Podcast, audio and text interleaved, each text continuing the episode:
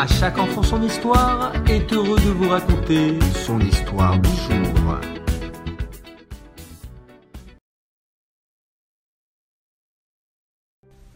Hillel descendait du roi David, le roi d'Israël, et était lui-même chef du peuple juif. Il n'y avait pas un sage plus éminent et plus respecté que lui à son époque dans le peuple juif. Les plus grands érudits venaient lui demander conseil. D'innombrables disciples affluaient chez lui. Malgré tout, il ne ressentait aucun orgueil. Jamais il ne se mettait en colère. Il parlait à chacun patiemment et aimablement. Un jour, deux hommes en conversant parlèrent de lui. Il est la Zaken, ne s'irrite jamais contre qui que ce soit. Rien ne le met en colère. Tu verras que moi je vais réussir à l'irriter, au point qu'il se fâche et qu'il me gronde. Je ne vois pas comment tu parviendrais, reprit le premier. Je suis prêt à faire le pari suivant. Si tu irrites réellement Hillel, je te paye 412. L'argent est déjà dans ma poche, car je sais comment je peux le fâcher, se réjouit l'autre. C'était un vendredi quelques heures avant Shabbat. Hillel se préparait pour Shabbat. Il se baignait dans son bain lorsque l'homme qui s'était promis de l'irriter se dirigea vers sa maison. Où habite Hillel cria l'homme en s'approchant. Où est Hillel? Une autre personne que Hillel se serait certainement fâchée en s'entendant appeler à tue-tête de la rue comme si on pouvait ne pas savoir où habite le Nassi. Et de plus, on le dérangeait au milieu de son bain. Mais Zaken ne se fâcha pas. Peut-être cet homme doit-il me poser une question importante en Torah, qui demande une réponse immédiate?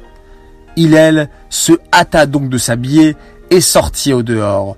Mon fils, dit-il à l'homme d'une voix tranquille, que désires-tu? J'ai une question à vous poser, répondit celui-ci. Demande, mon fils, demande donc, lui dit Hillel. L'homme posa une question ridicule pour l'irriter.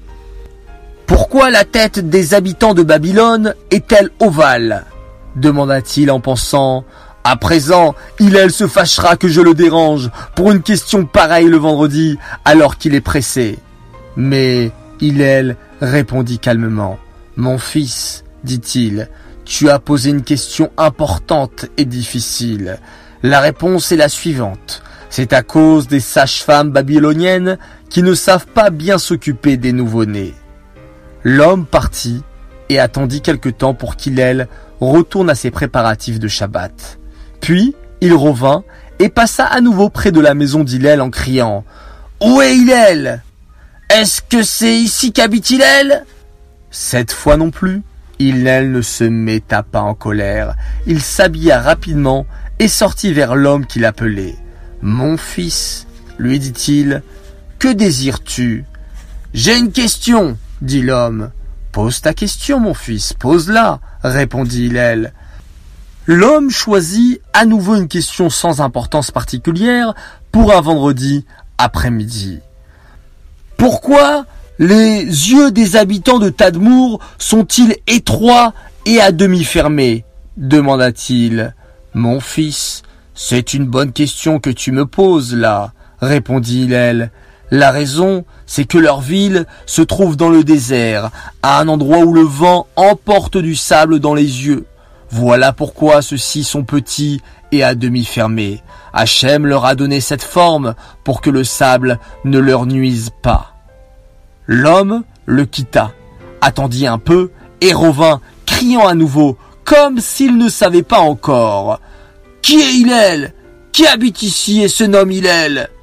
Hillel se vêtit rapidement et sortit à nouveau pour accueillir le visiteur. Mon fils, lui demanda-t-il avec douceur, que veux-tu? J'ai une question à poser, dit à nouveau l'homme. Pose-la, mon fils, dit Hillel. Demande donc. Pourquoi les pieds des Africains sont-ils larges? demanda l'homme. Cette fois non plus, Hillel ne perdit pas patience. Mon fils, répondit-il, tu me poses une question importante et voici la réponse. Comme ils vivent dans des régions marécageuses, Hachem les a dotés de larges pieds. Ainsi, ils ne s'enfoncent pas dans l'eau et la boue. Voyant qu'il n'avait toujours pas réussi à irriter Hillel, l'homme se demanda que faire. Je lui parlerai à présent avec effronterie, et je l'injurerai, se dit-il. J'éveillerai alors certainement sa colère. Je gagnerai la somme que mon ami m'a promise. J'ai encore de nombreuses questions à vous poser, dit-il, mais je crains que vous ne vous fâchiez contre moi. Hillel s'assit et offrit également un siège à son visiteur pour que celui-ci puisse parler tranquillement et ne pense pas devoir se hâter.